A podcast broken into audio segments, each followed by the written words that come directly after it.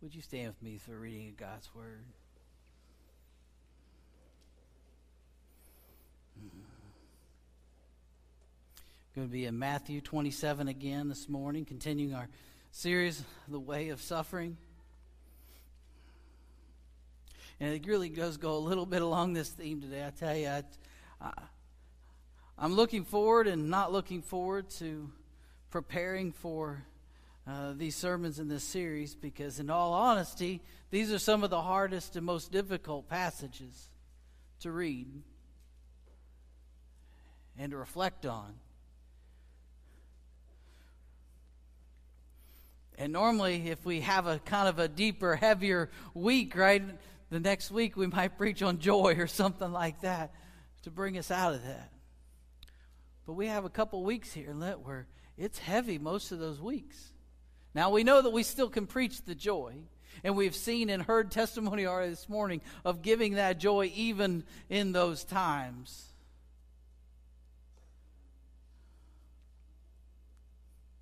But it's because we know what is coming on Easter that we may go through and live these out and preach on them and, and hear them and let them take part of us because we know that Easter is coming. Amen. Would you read with me Matthew 27, verse 27? We're going to read 27 to 31. That is going to be our scripture for the day. Then the governor's soldiers took Jesus into the praetorium and gathered the whole company of soldiers around him. They stripped him and put a scarlet robe on him and then twisting together a crown of thorns and set it on his head. They put a staff in his right hand. Then they knelt in front of him and mocked him. Hail, King of the Jews, they said. They spit on him and took the staff and struck him on the head again and again. After they mocked him, they took off the robe and put his own clothes on him. Then they led him away to crucify him. This is the word of the Lord. Thanks be to God. Dear Heavenly Father, Lord, even in the most difficult passages, just as with the most difficult days in our lives, we may look forward to the victory that was won on your cross. Let these words, Lord, be written on our minds and on our hearts. They are your words. Let them impact us in a way that changes us. Let us not become apathetic. Let us not hear and then immediately forget. But let us come to know who you are better through your word and your living word, Jesus Christ. We give these things over to you in the name of Jesus. Amen. Amen. You may be seated.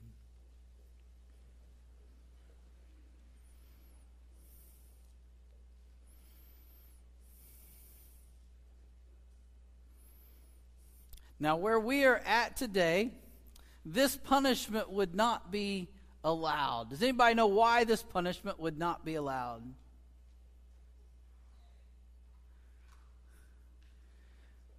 We have a Bill of Rights, and if you would be a great history buff, we won't put anybody on the spot for that. Lynn would probably get it.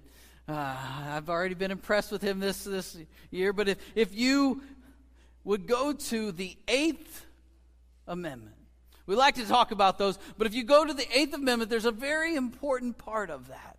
A very important part of that clause, and it states that there will be no cruel or unusual punishments inflicted. Aren't you glad for that? Aren't you glad that, that we have a right within our place to not have cruel and unusual punishment? Because we have and we know within our hearts because of our sin that we were to bear a punishment. But you see, we have a promise that that would not be done, that this is exactly what the Romans were doing.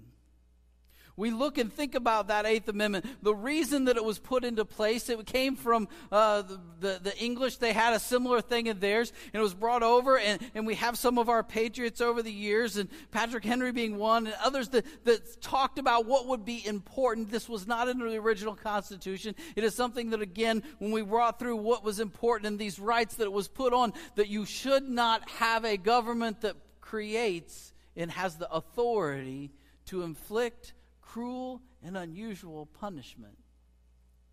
And if we knew our history, the reason that they put that on there, unfortunately, is because that's exactly what many governments had done. You see, if you inflict cruel, an unusual, unreasonable, shame filled punishment, that's how you gain greater control over people. That if you use shame and you use that uh, humiliation as a deterrent, people don't want that. They fear that even more than normal. And so the Romans had used that. Others over time had used that. And that's exactly what we see in this passage. It's exactly what crucifixion was. Is it was a place that would fill the entire space all that around, the area around where that crucifixion was going, in fear, and it would inflict humiliation and bring shame to those that were on those crosses. And it was done so everybody would see, everybody would know, and everybody would go away from whatever that had happened with those people we said we cannot use it that way, that our punishment should be just and should not be cruel and unusual. And as we see on this path that Jesus had, we heard last week that Jesus had taken upon this trial, that, that, that Pontius Pilate, in his weakness, not in his leadership, would try to wash of his hands, which he could not do because it was his responsibility, but trying to put it off on the Jews. I tell you that we at times try to put off our responsibility and act like we can wash our hands of our own sin and our own shame. But see, Jesus, when he took upon that trial, he knew what was coming. He knew where he was going. He knew the cross that he would bear and the path that he would take that would bring him to this very moment that they would gather around him and being the very nature of God, being God Himself, Jesus was able to get Himself out of that situation. But He chose to take upon.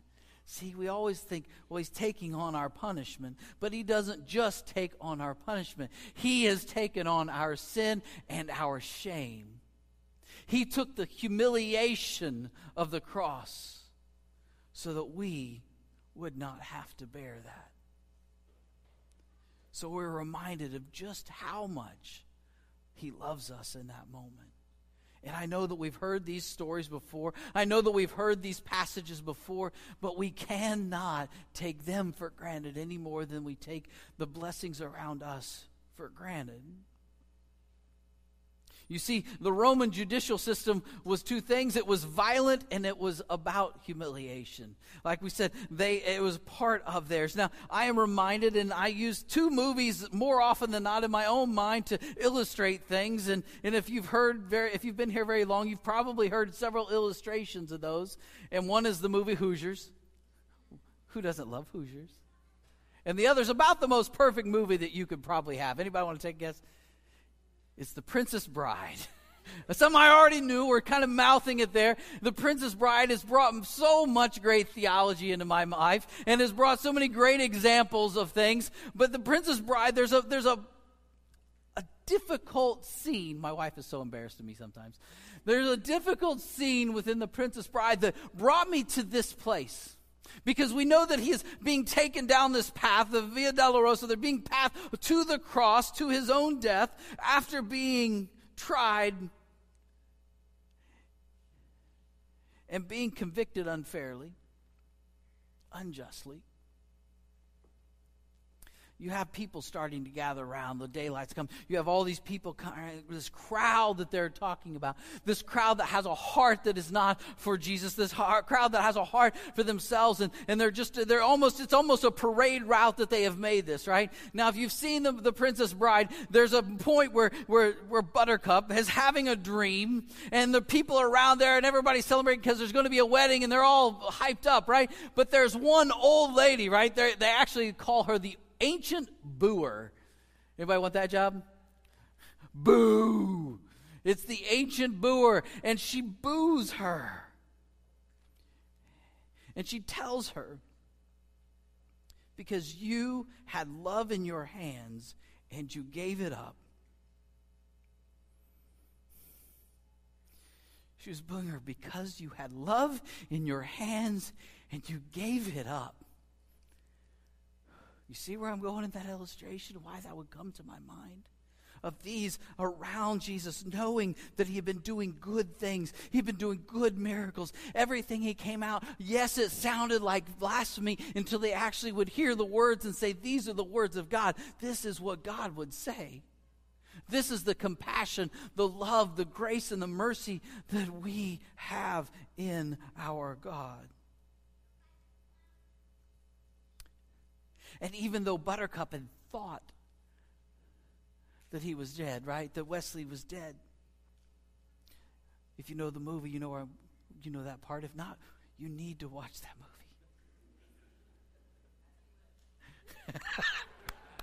Very good. well done.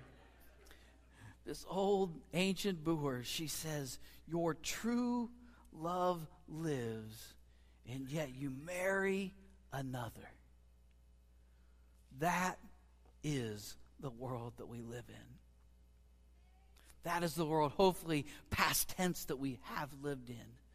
But we must reflect and say, do we still live in that world? Am I still mocking Jesus? We have to say, even though I know that Christ lives, have I been married to another? Have I been married to the sin and married to this world and the things of this world? What is my true love? Is it God or is it the world? Your true love lives today, church. Christ lives today. Amen? Your true love lives, yet you marry another.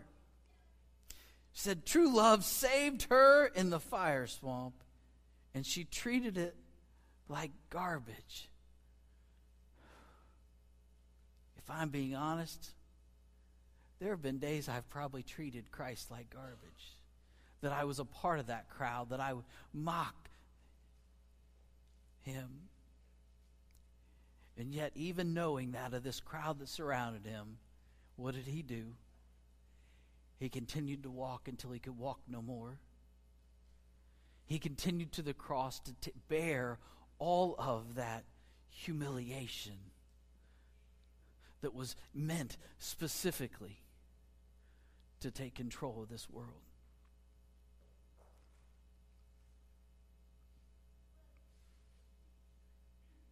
Do you mock Jesus at all? If there's any part of you that would say, you know, that's just not true, or this part doesn't matter, or these words, it, it, do you mock Jesus? And I don't want you to answer that too quickly, church. The other reason that, that we don't allow cruel and unusual punishment, and we saw, quite frankly, during the 60s and other times, people using these things. But do you know that you can get a confession out of most people if you would torture them?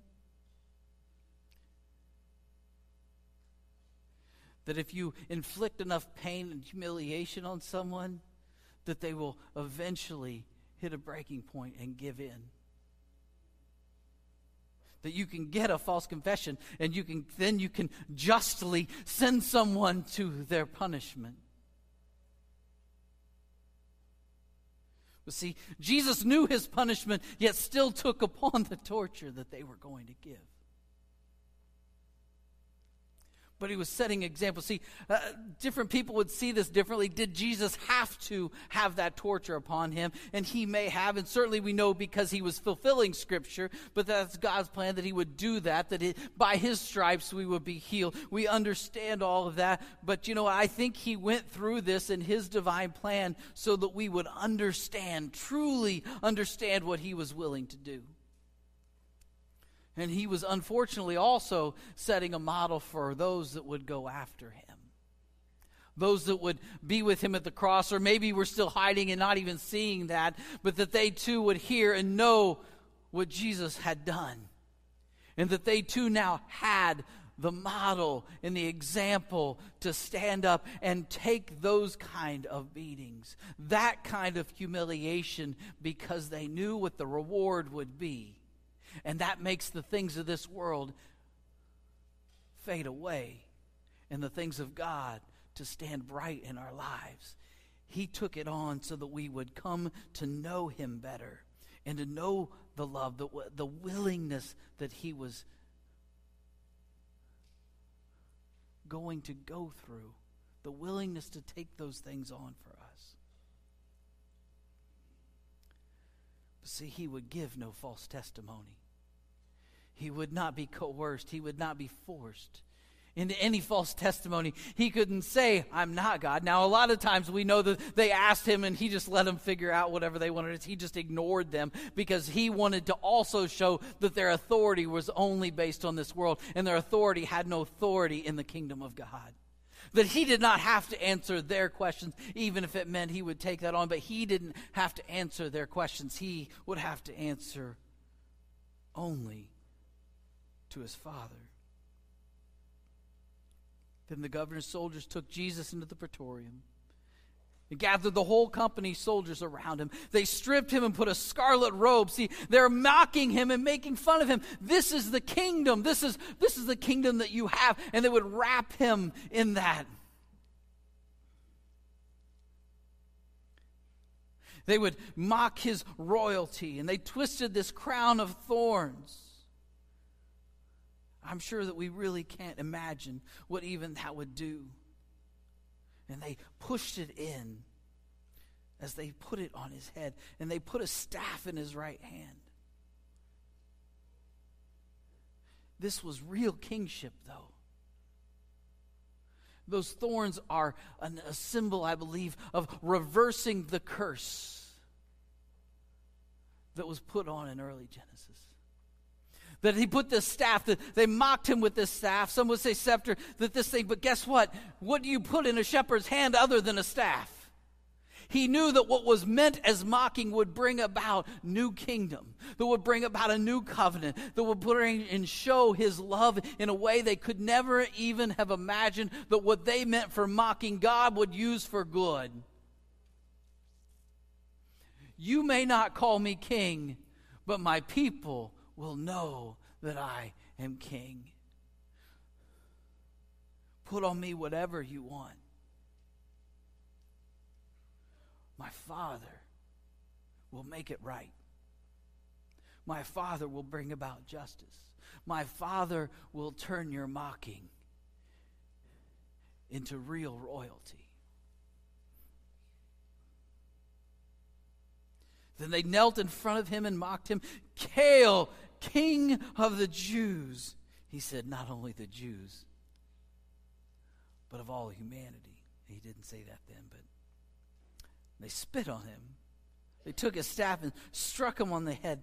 And don't miss that. Again and again. After they mocked him, they took, mocked him, they took off the robe and put on his own clothes. And they led him away to crucify him. Going to read to you just quickly from Galatians 6. Letter the Galatians 6, verse 7, and a few others.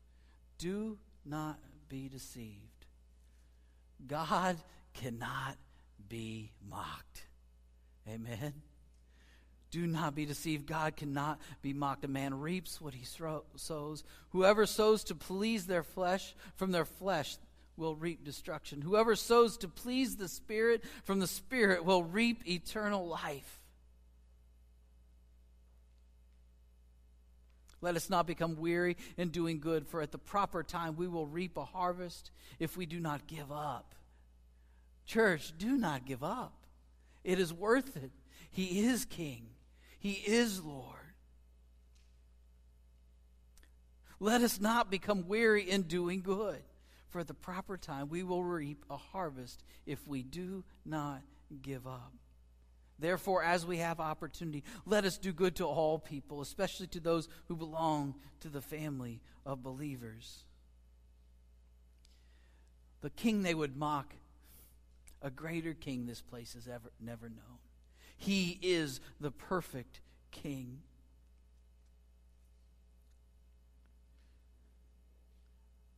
This, however, had to happen not only to fulfill prophecy, but see, this is the consequences of sin. This is the consequences of our shame. That he would come to stand in my place and in your place. That he would come to take on all that we have. See, it's not just our sin. I think that shame and humiliation were a part of the cross because he wanted us to understand that not only does he save us from our sin, but he takes that sin upon him, but he takes our shame upon him as well. So if you have that today, if you have still any of that sin and that shame, give it over to him. Sometimes it's a whole lot easier to give that sin up than that shame, right? Amen? Sometimes it's a whole lot easier to give that up, but it is an insult to the cross not to accept the punishment that He took on and to accept His forgiveness and to doing that for us. An, I believe it is an insult to the cross not to accept that freedom and that eternal life that He has done that for us but it's still an insult to the cross and the humiliation of the cross not to give over our shame to Him. That we are given freedom from our sin, but we are also given freedom from the shame and the humiliation that He took on. He took it for a purpose. If He took it, then it is no longer for us to take, and we are to give it over to Him. That is the beauty of the humiliation of the cross.